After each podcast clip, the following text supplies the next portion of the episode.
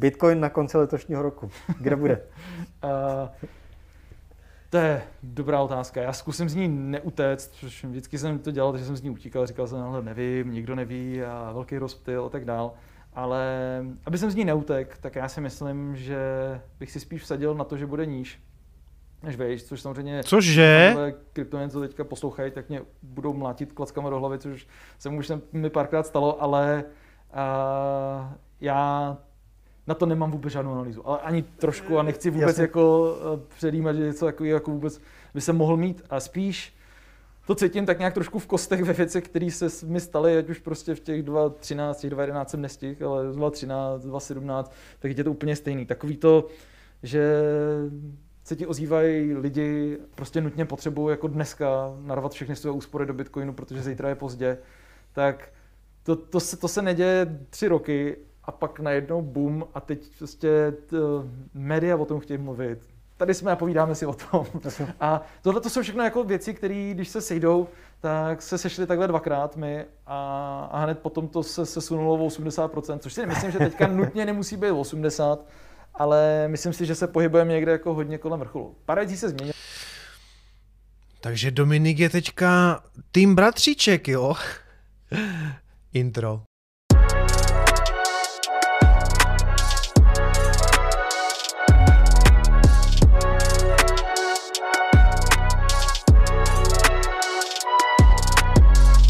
Zdarec přátelé, já vás zdravím u dalšího Coinespressa a hned na začátek chci říct, já to nechci tady nějak rozdělovat na nějaký týmy jako bíků a medvědů. Dominik to zakládá ten, ten svůj názor na nějaké svoji jako historické zkušenosti. Vždycky, když jsme spolu scénu řešili, což nebylo moc krát mimochodem, tak on vždycky říkal, hele, mě tolik jako nezajímají třeba nějaký jako indikátory, já ti prostě jenom říkám, že pokud má Bitcoin stát třeba 100 tisíc dolarů, tak ho za těch 100 tisíc dolarů někdo musí koupit. A pokud to on teďka cítí tak, že jsme narazili top, tak eh, dle jeho zkušenosti jsme dost možná jako narazili top. Já si to stále nemyslím, na druhou stranu já nemám tolik zkušeností zkušeností s tím vývojem, on si zažil už jako dvě bubliny. Mimochodem na Twitteru psal, že vždycky, když mu vyšla knížka, tak následoval pád Bitcoinu. Nevím, jestli je to úplně jako nejlepší indikátor, ale rozumíte mi. Prostě ano, mm, má na ten názor samozřejmě právo. Já vám dneska ukážu, proč si stále nemyslím, že bychom byli na topu. A rovnou vlastně můžeme tady přejít na technickou analýzu, protože eh, si myslím, že zatím je to pro nás celku jako pozitivní. Jak vidíte, tak my jsme skutečně opustili ten trouhelník tady eh, tou tou Elonovou pumpou, následně se to teda sesypalo, ale zatím jsme jako z trouhelníku ven, takže jako pozitivní je to spíš pro nás, řekněme, pro bitcoinový bíky. Ale co já samozřejmě chci a budu sledovat jednoznačně jsou teďka ty dvě úrovně 42, chci vidět prostě proražení toho all time high a nerad bych viděl jako nějaký velký proražení tady té třicítky. I to se samozřejmě ale může stát, jo. A já pořád si nemyslím, že by tohle byl prostě market top a že uvidíme se sypání o 80%, i když konec konců to sami říká i Dominik, že to nemusí být 80, že to prostě může být jako um, nějaká jako menší, nějaký menší číslo. Hele, uvidíme. Já prostě sleduju teďka jenom dvě dvě úrovně v podstatě a to je těch, to je těch 30 a 42. Ještě mě přijde celku zajímavé teďka vývoj, když si dáte 4 hodinovky, tak vidíte tady jednoznačně to, že to oťukává tuhle tu úroveň kolem těch 34, kterou to teďka už teda pomaličku proráží, takže já si myslím, že by tam mohl být jako nějaký nádech na výběh nahoru, pak jsou tady ty úrovně, které víceméně stanovil Musk, 37, 38, ale teď aktuálně Moon tam myslím kreslí nějaký hlavu a ramena, to není úplně nějaká formace, co bych jako já vždycky jako já hledal, to je asi takhle to myslel, že tady s tou necklinou, OK, pokud to teďka tre, jako trhne tu trendlineu, tak může mít možná nahoru, ale hlava a ramena nepatří úplně mezi moje jako nejoblíbenější, eh, řekněme, formace, takže uvidíme, co se bude dít. Já si ale prostě myslím, že na tom Bitcoin teďka vůbec není špatně, konec konců sedí někde eh, na skoro 35 tisících. Takže um, hele, pojďme se podívat radši na nějaký ještě jiný data, které potvrzují mou teorii o tom, že tohle to není top. První moje oblíbená metrika je vyhledávání slova Bitcoin na Google ukazuju to tady často a vidíte, že jsme zatím ani náhodou nedosáhli těch úrovní eh, z roku 2017 nebo z konce roku 2017. Vylezlo to teda někam na skoro 70% nebo 67%, to znamená zhruba dvoutřetinový zájem. Eh, já nečekám na něco ve smyslu, že by to dolezlo na 100%, naopak si myslím, že to vyleze mnohem výš, protože jsme hm, o čtyři roky dál, řekněme, Počet uživatelů internetu vzrostl, počet lidí, kteří se aktivně zajímají o tyhle ty věci, taky jako vzrostl. Takže já si myslím, že ta retailová bublina eh, nebude prostě eh, stejně velká jak tohleto, ale bude to dvojnásobek, trojnásobek, možná pětinásobek, možná desetinásobek. Ale rozhodně si nemyslím, prostě ty hm, bubble popy jsou často jako eh, doprovázeny právě tím retailovým zájmem, obrovským. A ten tam já nevidím. Takže proto si i když třeba Dominikovi volali lidi a mě v té době taky volali nějací lidi, nebo mi psali, mám to teďka kupovat. Ano, pocitoval jsem ten zvýšený zájem, ale beru to jenom jako si první vlnu, protože teď je zase ticho. Nikdo mi nepíše, nikdo mi nevolá. Když na svém soukromém Facebooku tweetnu, nebo tweetnu, napíšu něco o Facebooku, o Facebooku, jsem retardovaný, o Bitcoinu, tak, tak na to nikdo nereaguje, je to všem jedno. Čili um, viděli jsme prasknutí té retailové bubliny na Bitcoinu, za mě rozhodně ne. Za mě rozhodně ne. Další zajímavá metrika opět z Glassnode, eh, je to eh, počet vlastně mincí nebo procentuální množství mincí bitcoinových, které jsou v profitu. Čili eh, jak to funguje? Tady pod tím máte zase schovanou cenu, aby jsme jako věděli, kde v tom cyklu jsme. Prostě tady vidíte, že Bitcoin v tom minulém cyklu někdy v lednu 2017 vlastně udělal nový all-time high. A vidíte tady nahoře, že to v podstatě znamenalo, že, že všechny mince jsou v profitu ať jste si koupili bitcoiny kdykoliv předtím, tak v okamžiku, kdy to narazí svoje nový all-time high, tak jste prostě v zisku. To znamená 100% mincí v oběhu je, je v tom okamžiku v zisku, než někdo samozřejmě začne prodávat a tím pádem tam zůstanou lidi, který, který mají teďka bitcoin, který je trošku jako znehodnocený. Tady vidíte, že vlastně na tom grafu dole vidíte, že byla nějaká korekce, to znamená pár lidí najednou drželo prostě bitcoin, který eh, neměl úplně jako, neměli ho, neměli ho prostě v profitu. A znovu Bitcoin jede na svoje all-time high a zase všichni jsou rádi, 100% lidí v podstatě má Bitcoin v profitu, ale někdo začne prodávat, způsobí nějakou korekci, takže pár lidí zase v profitu není a tak dále. Asi rozumíte. A teď vidíte, že v tom bull marketu to takhle dosahuje na tu 100% profitovost jako několikrát. Jeden dotek, druhý dotek, třetí dotek, čtvrtý dotek, pátý dotek a pak nějaký jako zřícení. Vždycky vidíte, že to tam jako uh, sedí nějakou dobu. To bychom si museli, museli vytáhnout, konec konců to můžu udělat. Tady, když si vezmeme to jako podrobnější uh, pohled na to nebo detailnější, tak vidíte, že prostě na těch 100% to vždycky dojede a tam vždycky bude někdo prodávat. Vždycky má někdo profit, tak je tam ten takzvaný take profit, ta situace, kdy prostě pár lidí lidí prodá. To je, to je přirozený. No a teď, když to natáhneme na tu naší aktuální situaci, tak vidíte, že víceméně je to teďka poprvé, kdy jsme se dostali do té fáze, kde jsou všichni v profitu. Nebo já to zase udělám tady jako detailnější. A vidíte, že ano, my jsme prorazili all time high a od té doby prostě v podstatě všichni byli v profitu, aby najednou prostě poprvé začali prodávat, což je prostě pochopitelný. Je to ten takzvaný take profit. Dáme si tam nějaký jako větší pohled už od toho roku 17, ještě dál to dám trošku. Takže vidíte, že eh, v té úrovni, v té úrovni nad těma 90 nebo 95% to prostě nějakou dobu je, respektive na těch 100% si to vyleze několikrát. My jsme tam vylezli teďka víceméně poprvé, jo. Takže ne, za mě tohle to je začátek bull marketu, ne jeho konec. A ještě jedna metrika, a to je eh, počet mincí počet mincí na burzách. Tady vidíte, že to číslo jednoznačně jako rostlo, to je ta oranžová křivka, rostlo až do roku, vlastně rostlo pořád. Jo? Celý ten, jak celý ten bull market, tak potom i jako bear market se zvyšovalo množství mincí na směnárnách a na burzách a od té korony to jenom klesá, to číslo. A vy si říkáte, OK, ale kleslo to jako na úrovně, kde to bylo v roce 17-18, tak co je to jako za metriku? A musíte si uvědomit, že těch mincí mezi tím taky strašně moc přibylo, protože každý den se mm, vlastně eh, emitují další bitcoiny. Eh, teď je to vlastně 900 bitcoinů denně, takže je v celku jako logický, že to číslo je pořád dost nahoře. Ale vidíte, že lidi mají spíš tendenci to z těch směnáren stahovat. Takže já bych byl tady spíš opatrný v okamžiku, kdy to číslo nebo respektive ten graf začne zase růst. Za mě všechny tyhle ty čísla mi říkají, že to není market top, ale pravdu má Dominik v tom, že eh, pokud teď se nenajdou kupci, nebude to chtít na těchto těch úrovních nikdo kupovat, ať už z retailu nebo eh, z těch institucí, tak jsme narazili market top jednoznačně. Prostě musí převažovat kupci nad těma, co prodávají. A proto jsou taky nejlepší hodleři, kteří nedělají nic a mají to jenom jako schovaný, i když já teda jsem taky prodával 4%, takže promiňte ten celý, ten, celý to zhození, kterou jsem samozřejmě způsobil já. A ne, Dominik má v tomto pravdu. A konec konců i bratříček. Prostě pokud se momentálně nenajdou kupci, tak je to market top.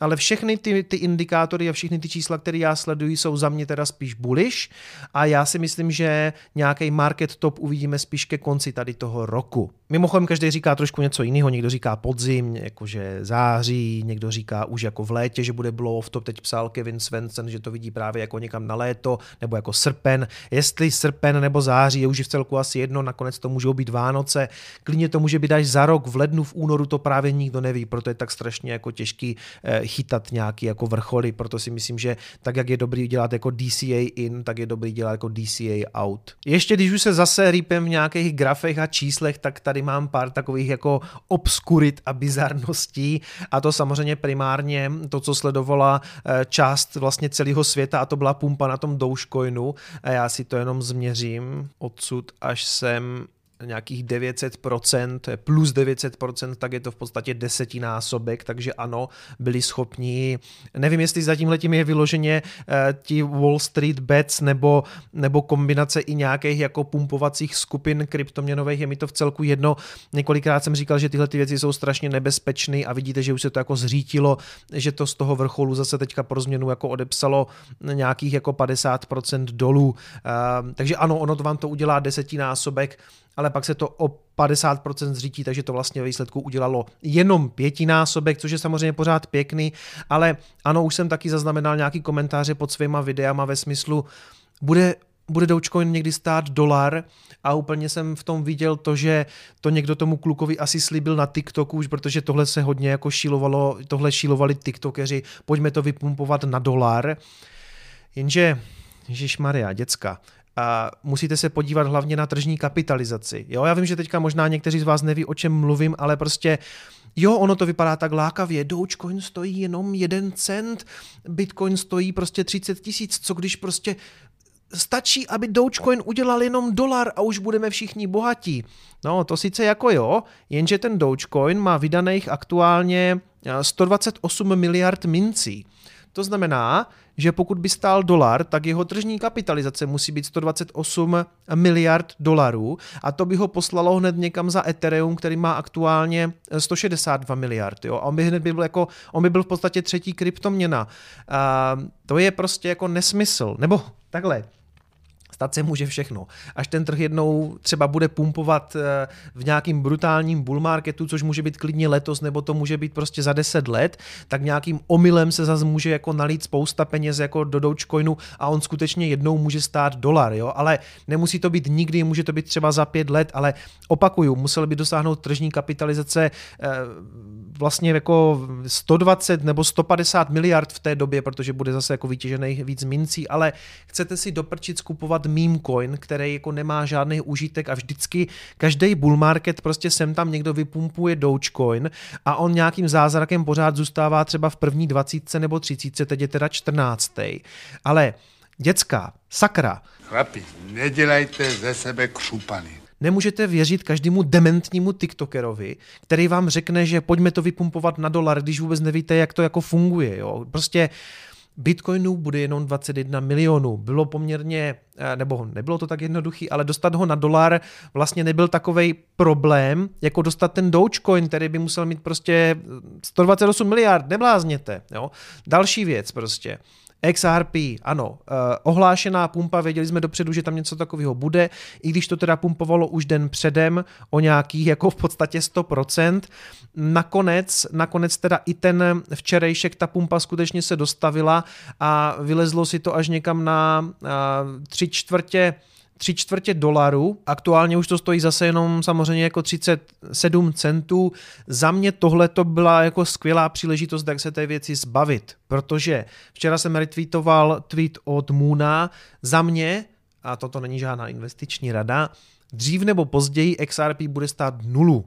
Je to jenom otázka času, si myslím. Jo, jako můžu se mýlit, ale prostě ano, teď tady prostě přišla pěkná pumpa, ne kvůli fundamentu, doufám, že mi zase lidi nebudou psat, že to, že to je kvůli tomu, že je to skvělá věc. Ne, je z toho pump and dump coin, už to nikoho nezajímá. Už to zajímá jenom pumpovací skupiny. Ta skupina telegramová má asi 200 tisíc lidí, takže ano, 200 tisíc lidí se dohodlo, že to vypumpuje. Opakuju, myslím si, že byla skvělá příležitost to prostě prodat a zbavit se toho, protože to, toto je all time high, XRP někde kolem 3 dolarů a teď ta zázračná pumpa je na tom grafu vypadá takhle zanedbatelně, ale hlavně už je to zase někde zpátky. Jo. Ripple, ty vole. XRP, promiňte. Poslední věc, co se týče těch eh, obskurních, bizarních grafů, tak je stříbro, kde se taky pár lidí z Wall Street Bets a v jiných skupinách opět domluvili na tom, že udělají takzvaný silver squeeze, protože stříbro je údajně hodně shortovaný těma velkýma Wall Street bankama, takže jim chtěli zatopit a včera se teda tím pádem zřejmě kupovalo i stříbro. Vypadá to, že jo, já jsem měřil tady tu pumpu, je to myslím něco kolem 20%, i když na stříbru je to vlastně docela dost, i když, když se podíváte, tak ono jako historicky tady bylo vlastně i na vyšších hodnotách. No jako teď aktuálně v podstatě to poslali na nějaký lokální high, ale když se podíváte, tak historicky stříbro stálo ještě víc, asi jako dvojnásobek toho, co stojí dneska, takže tam jako um, on ten trh s tím stříbrem je samozřejmě obrovský, takže vypumpovat ho není tak jako jednoduchý. No, takže to se, co se týče tady těch obskurit, by to za dnešek asi, co se týče grafu, bylo všechno. Uvidíme, co se jako rozhodnou pumpovat dál. Já opět chci upozornit,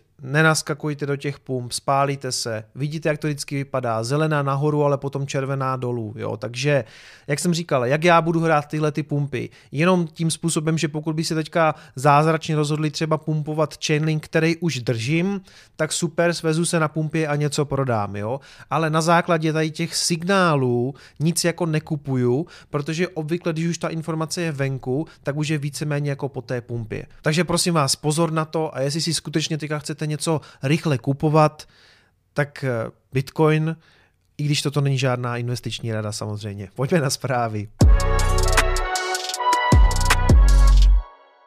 Ano, přátelé, tak už to máme potvrzeno i od boha samotného. Eh, Elon Musk se zúčastnil eh, diskuze na Clubhouse, to je ta, to je ta mm, nová sociální síť nebo aplikace, která teďka tak trenduje, zatím teda jenom na iPhonech, protože pro Android není. A tam dostal přímou otázku v podstatě, jak on to má teda s tím Bitcoinem, že si nemohli nevšimnout toho, že si to přidal do toho svého Twitter bio a on říkal, že je možná trošku jako pozdě, eh, že možná přichází trošku pozdě, late to the party, pak uvedl, že si ho měl koupit už před osmi lety, ale to asi finální vyjádření, co tam řekl, nebo nejzajímavější bylo, že si myslí, že v tomhle okamžiku si myslí, že Bitcoin je dobrá věc a že je jeho podporovatel. Což je si myslím hrozně důležitý, protože historicky, když se podíváte na jeho, na, je, na jeho vyjádření, co on o tom říkal, tak on byl takovej, mm, jak to zajímavý, i když prostě se tam jako nějak vydávají mince, vlastně je to taky taková fiat měna a navíc se jako spálí strašné množství energie, takže já si myslím, že mu to jako postupně došlo. Takhle, on je chytrý člověk, já myslím, že já nemůžu hodnotit, jestli mu něco došlo nebo ne, ale u toho Bitcoinu je to tak, že skutečně musíte strávit poměrně dost času, než vám to takhle jako všechno cvakne a zapadne do sebe sebe. Jo? Ještě tady ukazovat jeden takovýhle příklad, kdy to nějakou dobu trvalo. Takže já si myslím, že, eh, nebo taková moje představa prostě, že strávil nějaký čas asi s Michaelem Saylorem, asi zřejmě online přes nějakou konferenci a Michael Saylor eh, to do něho hučil tak dlouho, až to jako eh, Elonovi jako všechno došlo, protože když se podíváte na ty, ty, jako ty v čase na ty události, jak to šlo, tak jednu dobu to bylo tak, že on o tom začal tweetovat zase, Michael Saylor mu pod to něco napsal, že mu to jako akorát vysvětlí, že mu ukáže i jak do toho investovalo MicroStrategy. Takže ano, já si skutečně myslím, že možná měli nějaký spolu call, Michael Saylor mu to natlačil do hlavy a vidíte, že prostě teď máme na naší straně je zkrátka teďka nejbohatší člověk tady této planety. Myslím si, že je to poměrně důležitá událost. Dokonce někteří youtubeři jako Ivan Ontech říká, že teď už žijeme v post-Elon éře, co se týče Bitcoinu, že jako uh, v éře něco jak je před Kristem a po Kristu. Takže my už žijeme po tom Elonově vstupu do Bitcoinu, řekněme, hele, to je samozřejmě jako přehnaný, ale on potom tady uh, uváděl, že uh, Bitcoin stojí na hraně nějaké širší akceptace mezi těma uh, tradičníma finančníma lidma, přímo řekl, myslel tím zřejmě právě ty Wall Streetovský um, instituce. A pak ještě samozřejmě tady psal, že nejzábavnější a nejvíc jako ironický um, jako výstup nebo uh, vyústění by bylo, kdyby uh, jako uh, tou měnou budoucností se stal Dogecoin. Čímž to možná, možná zase trošku připumpoval, ale my víme, že on je fakt jako takový meme lord, že si z toho prostě dělá srandu. Já si nemyslím, že on by si o Dogecoinu myslel, že je to něco jako um, něco jako skutečně jako nosného pro to, aby to jako neslo hodnotu. No prostě Dogecoin je meme coin, on to ví, já to vím, měli byste to vědět všichni. Nemyslím si, že je to jako dlouhodobý, dlouhodobý dobrý udržitel hodnoty. To, to asi jako ne. Myslím, že se mílovými kroky blíží to veřejné upsání akcí Coinbase. Eh, oni si teď zvolili Nasdaq jako tu, eh, jako, jako tu instituci, která jim teda vydá ty akcie, to se celku jako dalo očekávat. Co je zajímavý je, že už spustili vlastně na tom Nasdaqu eh, ten private market, to znamená, že napřed se ta akcie vlastně obchoduje nějak soukromně, tak aby ti první investoři, kteří si to koupili úplně na začátku, kdy to jako nebylo veřejný, tak to případně teďka mohli jako prodat už v nějaké eh, takové jako omezené míře právě jako na tom soukromém trhu. A zajímavé je, že v rámci toho právě Nasdaq private marketu se to obchoduje něco kolem 200 dolarů, což na 254 milionů akcí znamená, že Eh, ta firma je hodnocená asi na 50 miliard eh, amerických dolarů, to se týče jako tržní kapitalizace. Pořád zvažuji, jestli něco nekoupím, třeba jako z toho profitu, co mám teďka eh, z Tesly. Zatím si spíš myslím jako, že ne, že to kupovat nebudu, ale určitě bych nekupoval ten den, kdy se to jako zjeví na burze, pak si myslím, že to bude vypadat podobně, jak vypadají shitcoiny, že to jako vyletí a pak si to teprve bude, dostane se to v podstatě okamžitě do nějaké price discovery fáze, pak si to bude hledat nějakou svou reálnou cenu. Takže nevím, toto není přátelé investiční rada, dělejte, co chcete, klidně to kupujte první den potom IPO, ale eh, já si pořád myslím, že jako lepší si koupit spíš jako nějaký kryptoměny, než jako akcie Coinbase. Ale jak říkám, na začátku to bude zřejmě větší raketa, než bude jako férová cena, pak si myslím, že to trošku opadne a bude si to právě hledat nějakou rozumnou úroveň. Pak to možná zvážím, ale upřímně řečeno, eh, v tuhle chvíli si myslím, že spíš ne. No a kdo pak to taky přichází pozdě na večírek? Visa. Visa údajně chce nebo zvažuje přidání kryptoměn do své platební sítě, říká její šéf. Tak to se dalo samozřejmě očekávat, že? Protože když někoho nemůžeš porazit, spoj se s ním a Bitcoin porazit nejde, takže dřív nebo později víze Mastercardu prostě dojde, že to musí nějakým způsobem zapojit do toho svého systému, protože jinak se stanou irrelevantní. Konec konců, udělal to PayPal a v okamžiku, kdy to udělal PayPal, tak to v podstatě všichni ti ostatní hráči si, to, si musí prostě říct, OK, chceme mu nechat prostě takovouhle, uh, takovouhle výhodu na tom trhu, nebo prostě na to naskočíme taky. Takže postupně na to samozřejmě naskočí taky uh, vlastně všichni. Já si myslím, že dřív nebo později uvidíte v českých bankách normálně jako kryptoměnové produkty. Přijdete tam a bude tam nějaký balíček kryptoměn, jo, jako top 10 nebo jenom Bitcoin. Konec konců, uh, jedna z těch bank, která to má, to má Equa, ne Equa, Aquabank, um, Expobank. Expobank má ten produkt, kde si vlastně můžete koupit Bitcoin jako bankovní produkt. Nicméně zatím je to úplně jako okrajová záležitost, já si skutečně představuju nějaký mainstream česká spořitelna, jo, vejdu tam a tam prostě bude jako nějaký jako takovýhle fondy, makový fondy, kryptofond, něco takového, jo. Kdy to uvidíme, řekl bych, že co se týče jako českých luhů a hájů, respektive české, u českých bank bych to očekával spíš až za pár let. Jo. Nejdřív za pár měsíců, ale skutečně si myslím, že to bude trvat rok, dva, možná tři roky, než to doputuje do až takového mainstreamu.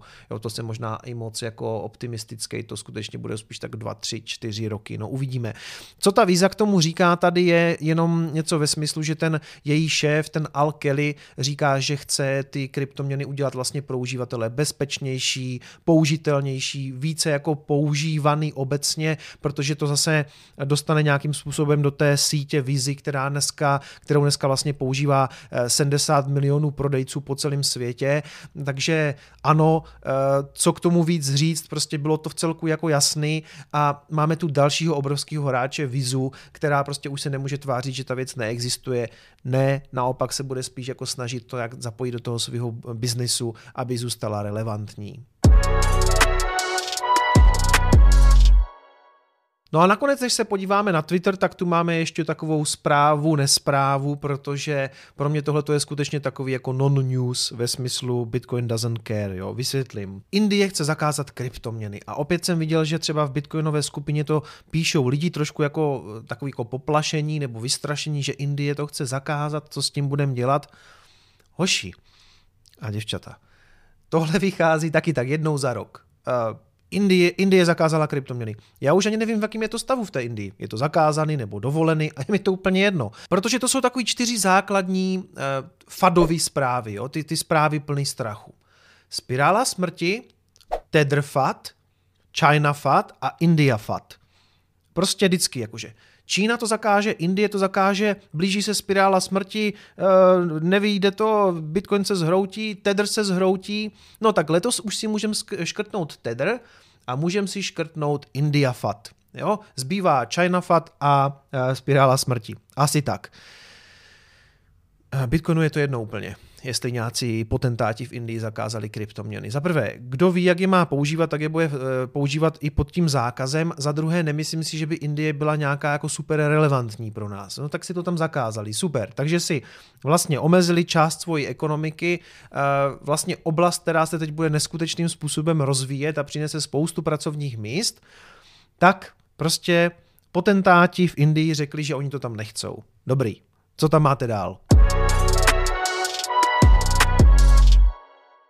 Na Twitteru jsem začal sledovat tady ten účet, který se jmenuje The Chairman, takže jako předseda ve smyslu toho, že je to ten předseda VSB, ten, ten Wall Street Bets, té, té skupiny redditové. On teda tady rovnou uvádí, že to tak není, že vlastně není nijak jako spojený s Wall Street Bets, ale zároveň se jako částečně vlastně prezentuje jako nějaký jejich šéf.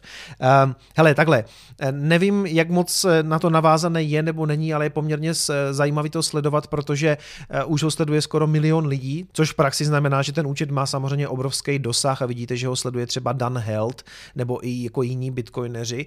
A tady vidíte, že on tweetnul, že ten způsob, jak to skutečně jako nandat Wall Streetu je prostě používat bitcoin. A Dan Held k tomu napsal tady jenom yes, bitcoin is the revolution, nebo evolution. Ano, já jsem to říkal i na streamu, myslím si, že celá ta kauza kolem VSB eh, kryptoměny neskutečným způsobem posílí, protože pokud to chceme jako Wall Stateu nějak nandat a tohleto kryptoměny jsou takový jako retailový vzdor proti, proti všemu možnému. A jako v tom případě jako jednoznačný si vlastně uvědomit, že ten nejjednodušší tichý protest je, že jdete a koupíte si nějakou malou část Bitcoinu. Společnost MicroStrategy tady tweetnula, že v roce 2020 si koupili přes 70 tisíc Bitcoinů a tak dále a tak dále a že k tomu použili takzvaný playbook a že ten playbook teďka vlastně zveřejní na tom svém semináři, o kterém jsem tady už taky mluvil. Ano, že Michael Saylor vlastně chystá tenhle ten seminář pro ty společnosti, který se uskuteční, teď tady bylo to datum, jsem ho někde přehlídl, jo, 3.